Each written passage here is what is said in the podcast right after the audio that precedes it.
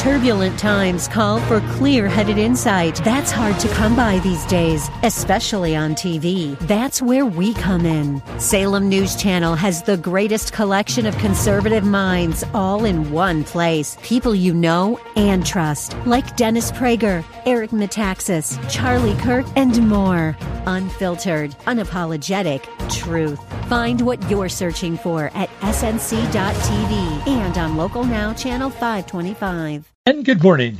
I'm Gary Randall. Thank you so much for joining me today. It's Tuesday, April the 25th, 2023, in the year of our Lord. On April 25th, 1945, that was during World War II, the U.S. and Soviet forces linked up on the Elbe River. It was a meeting that dramatized the collapse of the Nazi Germany's defenses. Today in 404 BC, the Peloponnesian War ended. Athens surrendered to Sparta. Today in 1507, a world map produced by German uh, cartographer Martin Weissmuller. He contained it, it contained the first recorded use of the term America. He had created the map in honor of Italian navigator Amerigo Vespucci, the first American. Today in 1859, I know, I know. He was not indigenous. Today in 1859, ground was broken for the Suez Canal. Today in 1862, during the Civil War, a Union fleet commanded by Officer David Farragut, it captured the city of New Orleans. Today in 1901, New York Governor Benjamin Odell Jr. He signed an automobile registration bill that imposed a 15 mile per hour speed limit on the highways. You had to drive slower than that in town. That would really cramp some people's style today, wouldn't it? Some of us even involved in this conversation as we speak. 15 miles an hour on the highways. Today in 1901.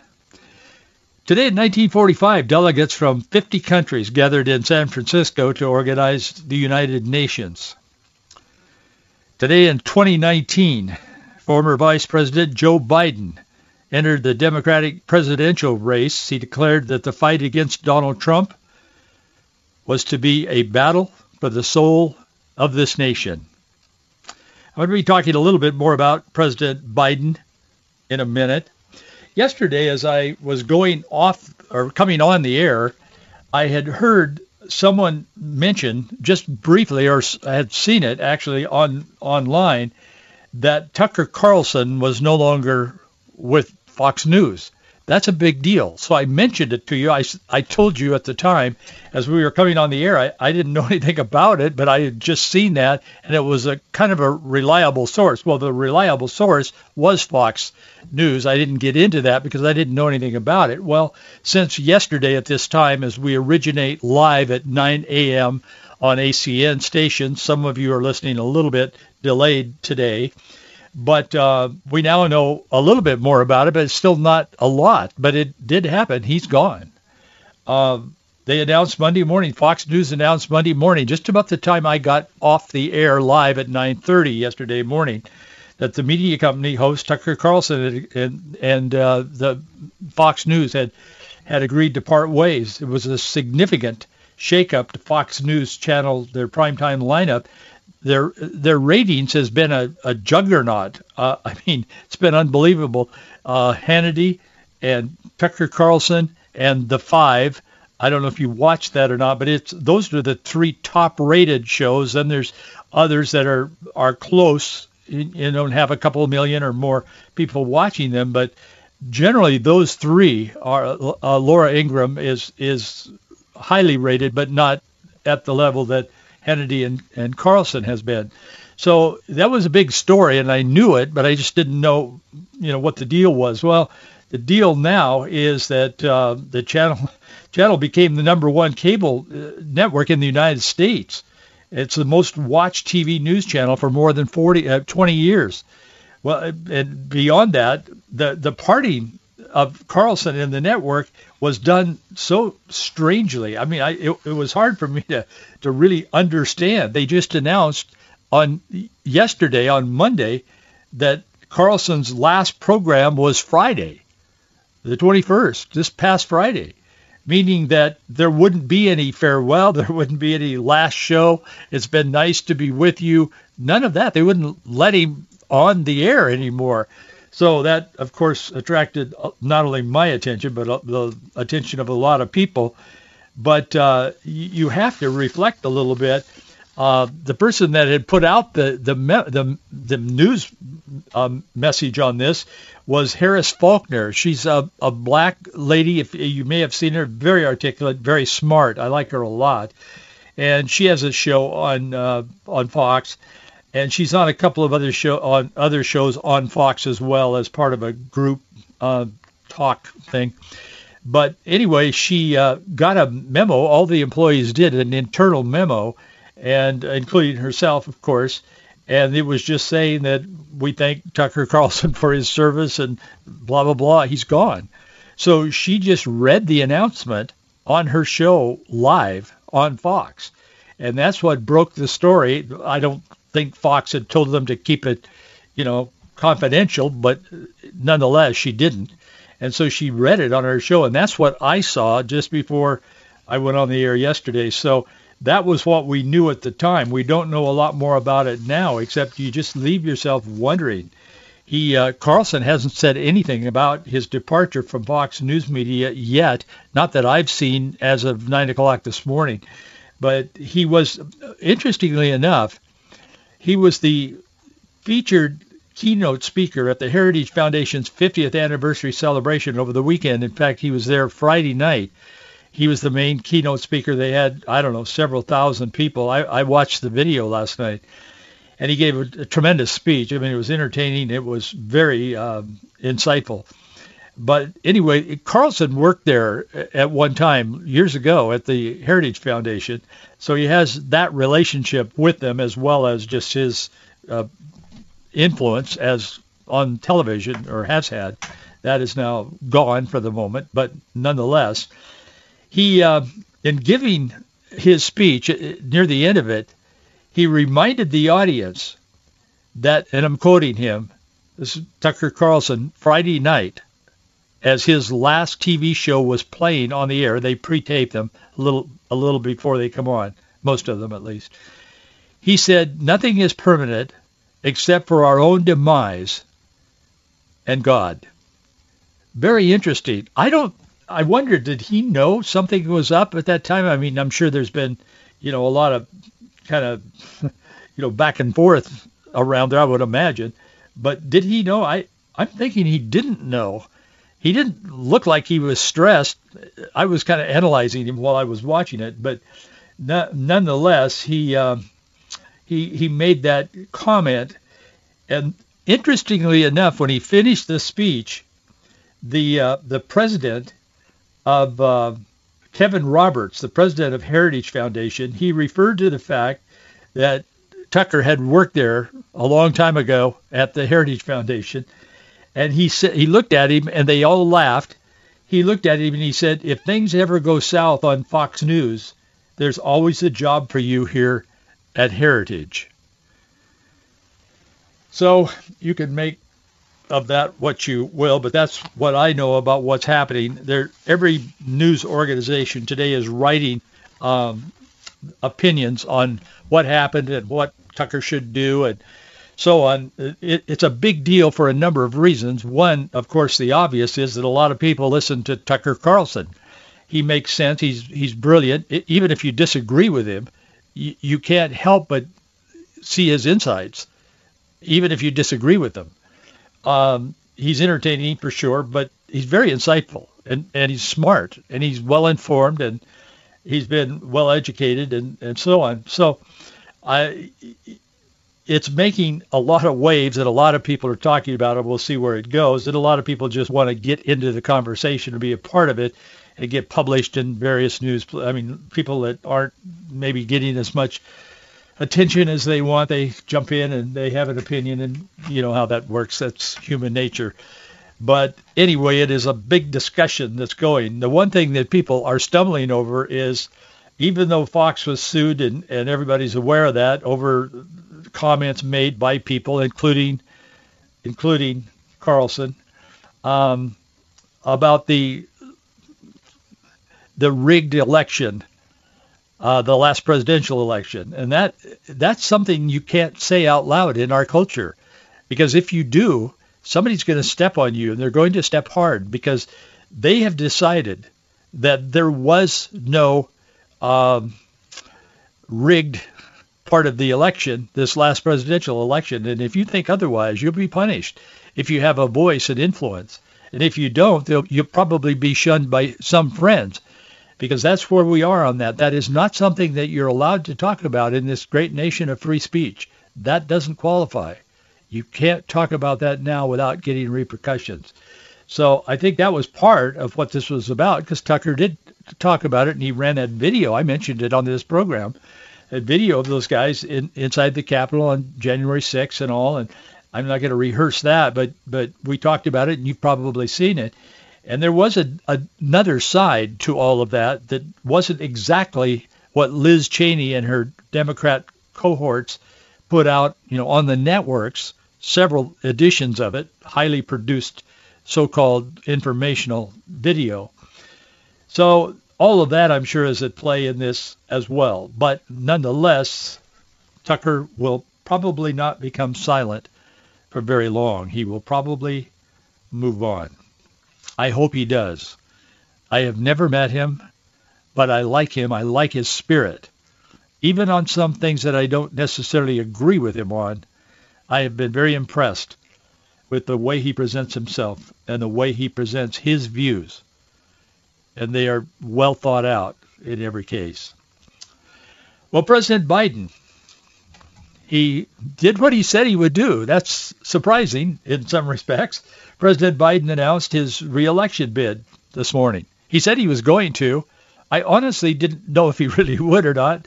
I don't know why. I just have become accustomed to the fact that he often says one thing and does something very different. But he said he's making freedom the focus of his new presidency, the second term. He said, when I ran for president four years ago, I said, we're in the battle for the soul of America, and we still are.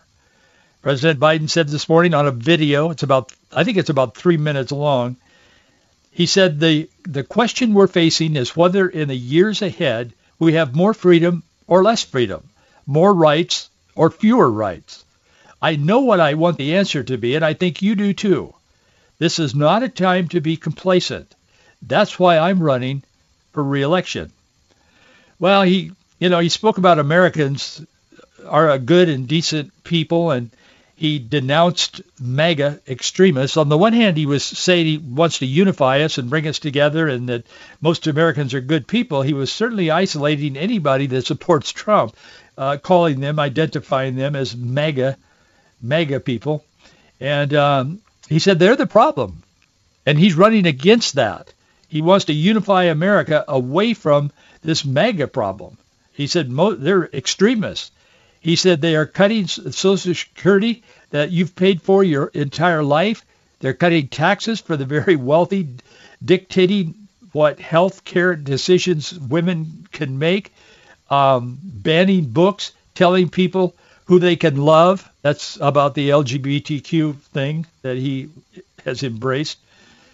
Maybe too much. It causes one to wonder. Anyway, uh, he said telling people they they who they can love and all of this he said is making it more difficult uh, for people to vote. I don't know how to tie all those things together, but he did, and he says that's what the problem is, and that's what MAGA extremists are doing to this nation. And he's running one more time to finish the job that he started. I think we should pray desperately and earnestly that he does not have the opportunity to finish the job he has started because he has undercut and attacked every single institution in America. And his, he continues to march down that path with the full force of the president's office in his hands his authority is almost unlimited the way it's going because he's not held accountable for anything he does or says. He says things that are absolutely not true. And everybody knows it. And there's no consequences. The press won't speak up. Other people that would speak up can't. They don't have the opportunity. And in the case of Tucker Carlson, I suppose, if you do, you get fired or removed or dismissed or thanked for your service or whatever. So in his announcement, he's calling on Americans to give him another four years to finish the job of defending democracy and standing up for personal freedom and the right to vote and civil rights. Well, we have a right to vote. What he's referring to there, I think, is the fact that there are some people saying that, you know, it wouldn't be a bad thing if we had some kind of identification. So when you vote, they can verify that you are who you're supposed to be. But oh no, they don't want that. He concludes with this, quote, President Biden, because this is the United States of America and there's nothing, simply nothing, we cannot do if we do it together. I found it interesting. Associated Press did a long article on it. I won't even try to summarize it for you. It was it was favorable because they support him, of course. But ahead of the president's announcement, uh, First Lady Jill Biden, she she told the Associated Press, one of the reporters, she she said she just has disbelief at the persistent questions about her husband's intent to run. She said, for months I've been telling people, well, yeah, he says he's going to run. And so she told the Associated Press this morning, she said, how many times does he have to say, say it for you to believe it? He says he's not done. And she was very kind of curt about it. Well, I think if if she knew how many times or was aware of how many times he's said one thing and done something else, perhaps she would not have been so indignant. I don't know. But that's a couple of things that are happening in our news as we speak this morning. We'll be talking about, of course, about the presidential uh, election and race very soon and probably often over the next few months. We need to pray that God will direct this nation and that God will help us as a nation to discover his will and see that it happens in this next election cycle. I want to take a moment to thank you for your support. Our budget is met solely by the people who listen to and approve of and support this ministry. Thank you. We need you. We need your support. Our address is Box 399, Bellevue, Washington, 98009. Box 399, Bellevue, Washington, 98009. Do you know who the happiest people on this in this country are? The happiest people in America are the people who value religious belief much more than unhappy people do.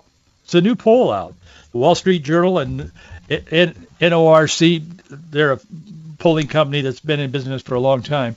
They did this poll, and in the poll, the number found the number of very happy Americans is in steep decline. It's dropping by a striking 19.6% over the past year. But those who are very happy share some common traits they found in this in this uh, poll. The traits are a religious belief and practice, not Christian, but just religious. I, I looked carefully because I, I thought, are they talking about Christian? Because if you talk about religion in America, generally you're referring to or you're sampling Christians because there are a lot of Christians in America, as we know. I want to be happy, and I want you to be happy. That's why I told you about this poll. So if you think if religion and, and religious practice is important to you, you're a happy person you may be a very happy person. That makes me happy to know that people that serve religion and are involved in religion are happy. But is that enough for these most difficult times? These are times that try our souls. President Biden has got it half right. There is a battle for the soul of America. I don't think he's on the winning side, and the reason I don't think that has nothing to do with politics. It has everything to do with a biblical worldview. He does not hold one. He can tell the nation as many times as he wants that he is a devout Christian, a devout Catholic. He's not that. The Catholic Church always responds when he says that publicly to the world and to our nation. They say, no, you're not. And they ask him to stop making those statements. They ask him to stop advancing all of this nonsense on this LGBTQ, XI, blah, blah, blah. They ask him to stop promoting abortion. He said, you are not a devout Catholic. You're not even adhering to the teachings of the church. So important, religious beliefs and religious practices are very important. The poll finds that very happy Americans is in steep decline, as I said, 19.6%. While less than half of the U.S. adults say belief in God is important, the number jumps significantly among those who describe themselves as very happy. The poll finds that two-thirds of this group describe themselves as very or moderately religious. So the connection is made by the Wall Street Journal. But things have changed.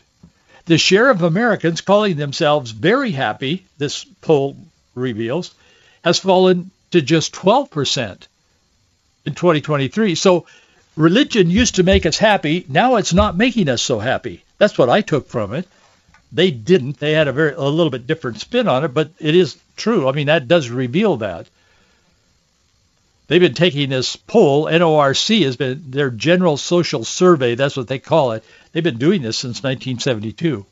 But according to the poll, it was conducted March 1 through 13, so it's very recent. It's within a month or a little more than a month.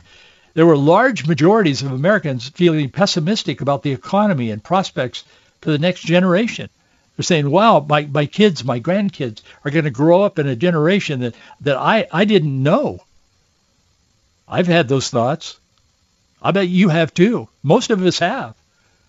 And that is draining the happiness from a lot of people who are religiously inclined.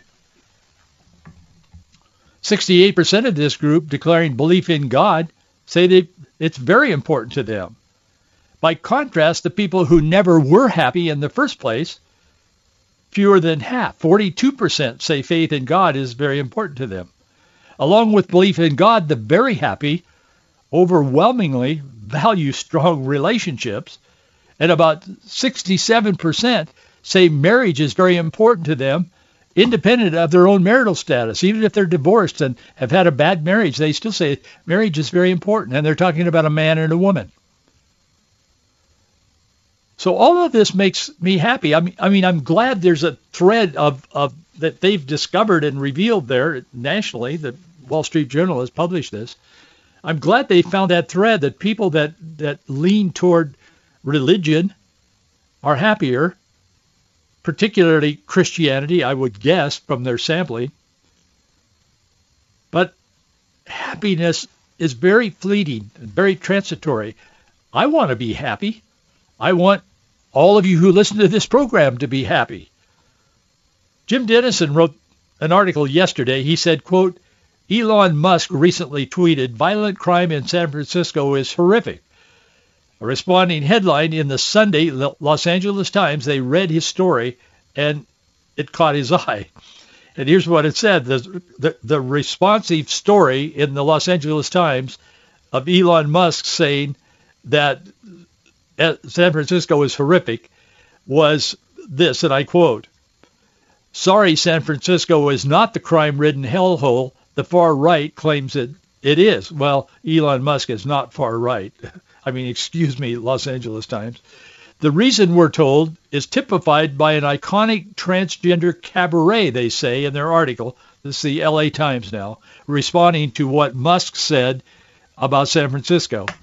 The reason we're told is typified by an uh, iconic transgender cabaret named Asia SF, San Francisco. The writer admits that San Francisco is plagued by what she calls its tech bust and a crisis of addiction and anti-Asian hate crimes and overall lack of safety.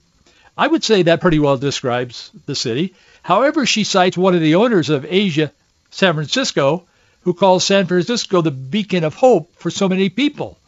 In his view, no matter who you are, you have to find your truth and live in your own truth. That is the summation of where we are in our culture today. They look at these cities that have become a cesspool and they identify them as a beacon of light. And it's a beacon of light not because there aren't thousands of people camped on the streets and human feces all over the sidewalks and all the stuff we, we all know what's happening. We've seen it or we've seen the pictures. It's in all, all the major leftist cities in America. So they have now identified this as a beacon of hope because you can do what you want to do and you can stand in your own truth. Therein is the problem that we have in our culture today. Aspirin won't cure a broken leg. And we keep taking these aspirins hoping for some kind of a major transformation of our body, our legs, or whatever. Oprah, Obama, and a number of others have been encouraging millions of the millions of people who follow them to stand in your own truth. When cornered, do you believe Jesus is the only way to God? Both Obama and Oprah and others like them. They're very influential. They said, well, I believe in Jesus, but I think other people, they too can come to God through their own belief. There are many paths to God. Well, that is strikes at the very heart of Christianity, and it strikes at the very heart of civilization. America has prospered because of Christianity and the values, whether you are a Christian or not. And that is what has brought hope to millions and millions of people. Not happiness, but hope. There's a lot of difference between the two. Religions are not all the same, any more than medicines are all the same. Aspirin for a headache won't cure a broken leg. Clearly, belief in God is not enough. The Roman Greco-Roman world was highly religious. Paul talks about that in the book of Acts, Acts 17:22, I think it is. But they treated women as possessions. They threw their unwanted babies out with the trash. They engaged in sexual activities too horrific to describe. Psalm 18 is a model for joy. I'd like to leave you with this today. Happiness and joy are different. Happiness is a response to something. Joy is the abiding presence of God in our hearts. The joy of the Lord is my strength. Psalm 18 models this transforming faith in the one true God. David says, The Lord is my rock, my fortress, my deliverer, my God, my, my rock, in whom I take refuge, my shield, the horn of my salvation, my stronghold. Notice that he calls God not the God or even our God. He calls God my God. It's that personal relationship with God through his son, Jesus Christ, that heals a nation. It heals a culture. It cleans up a city, changes lives, and it changes the personal life and forgives us of our sins. And we don't stand in our own truth. We stand in the power of God in his truth. Thanks for being with me today. I'll see you tomorrow.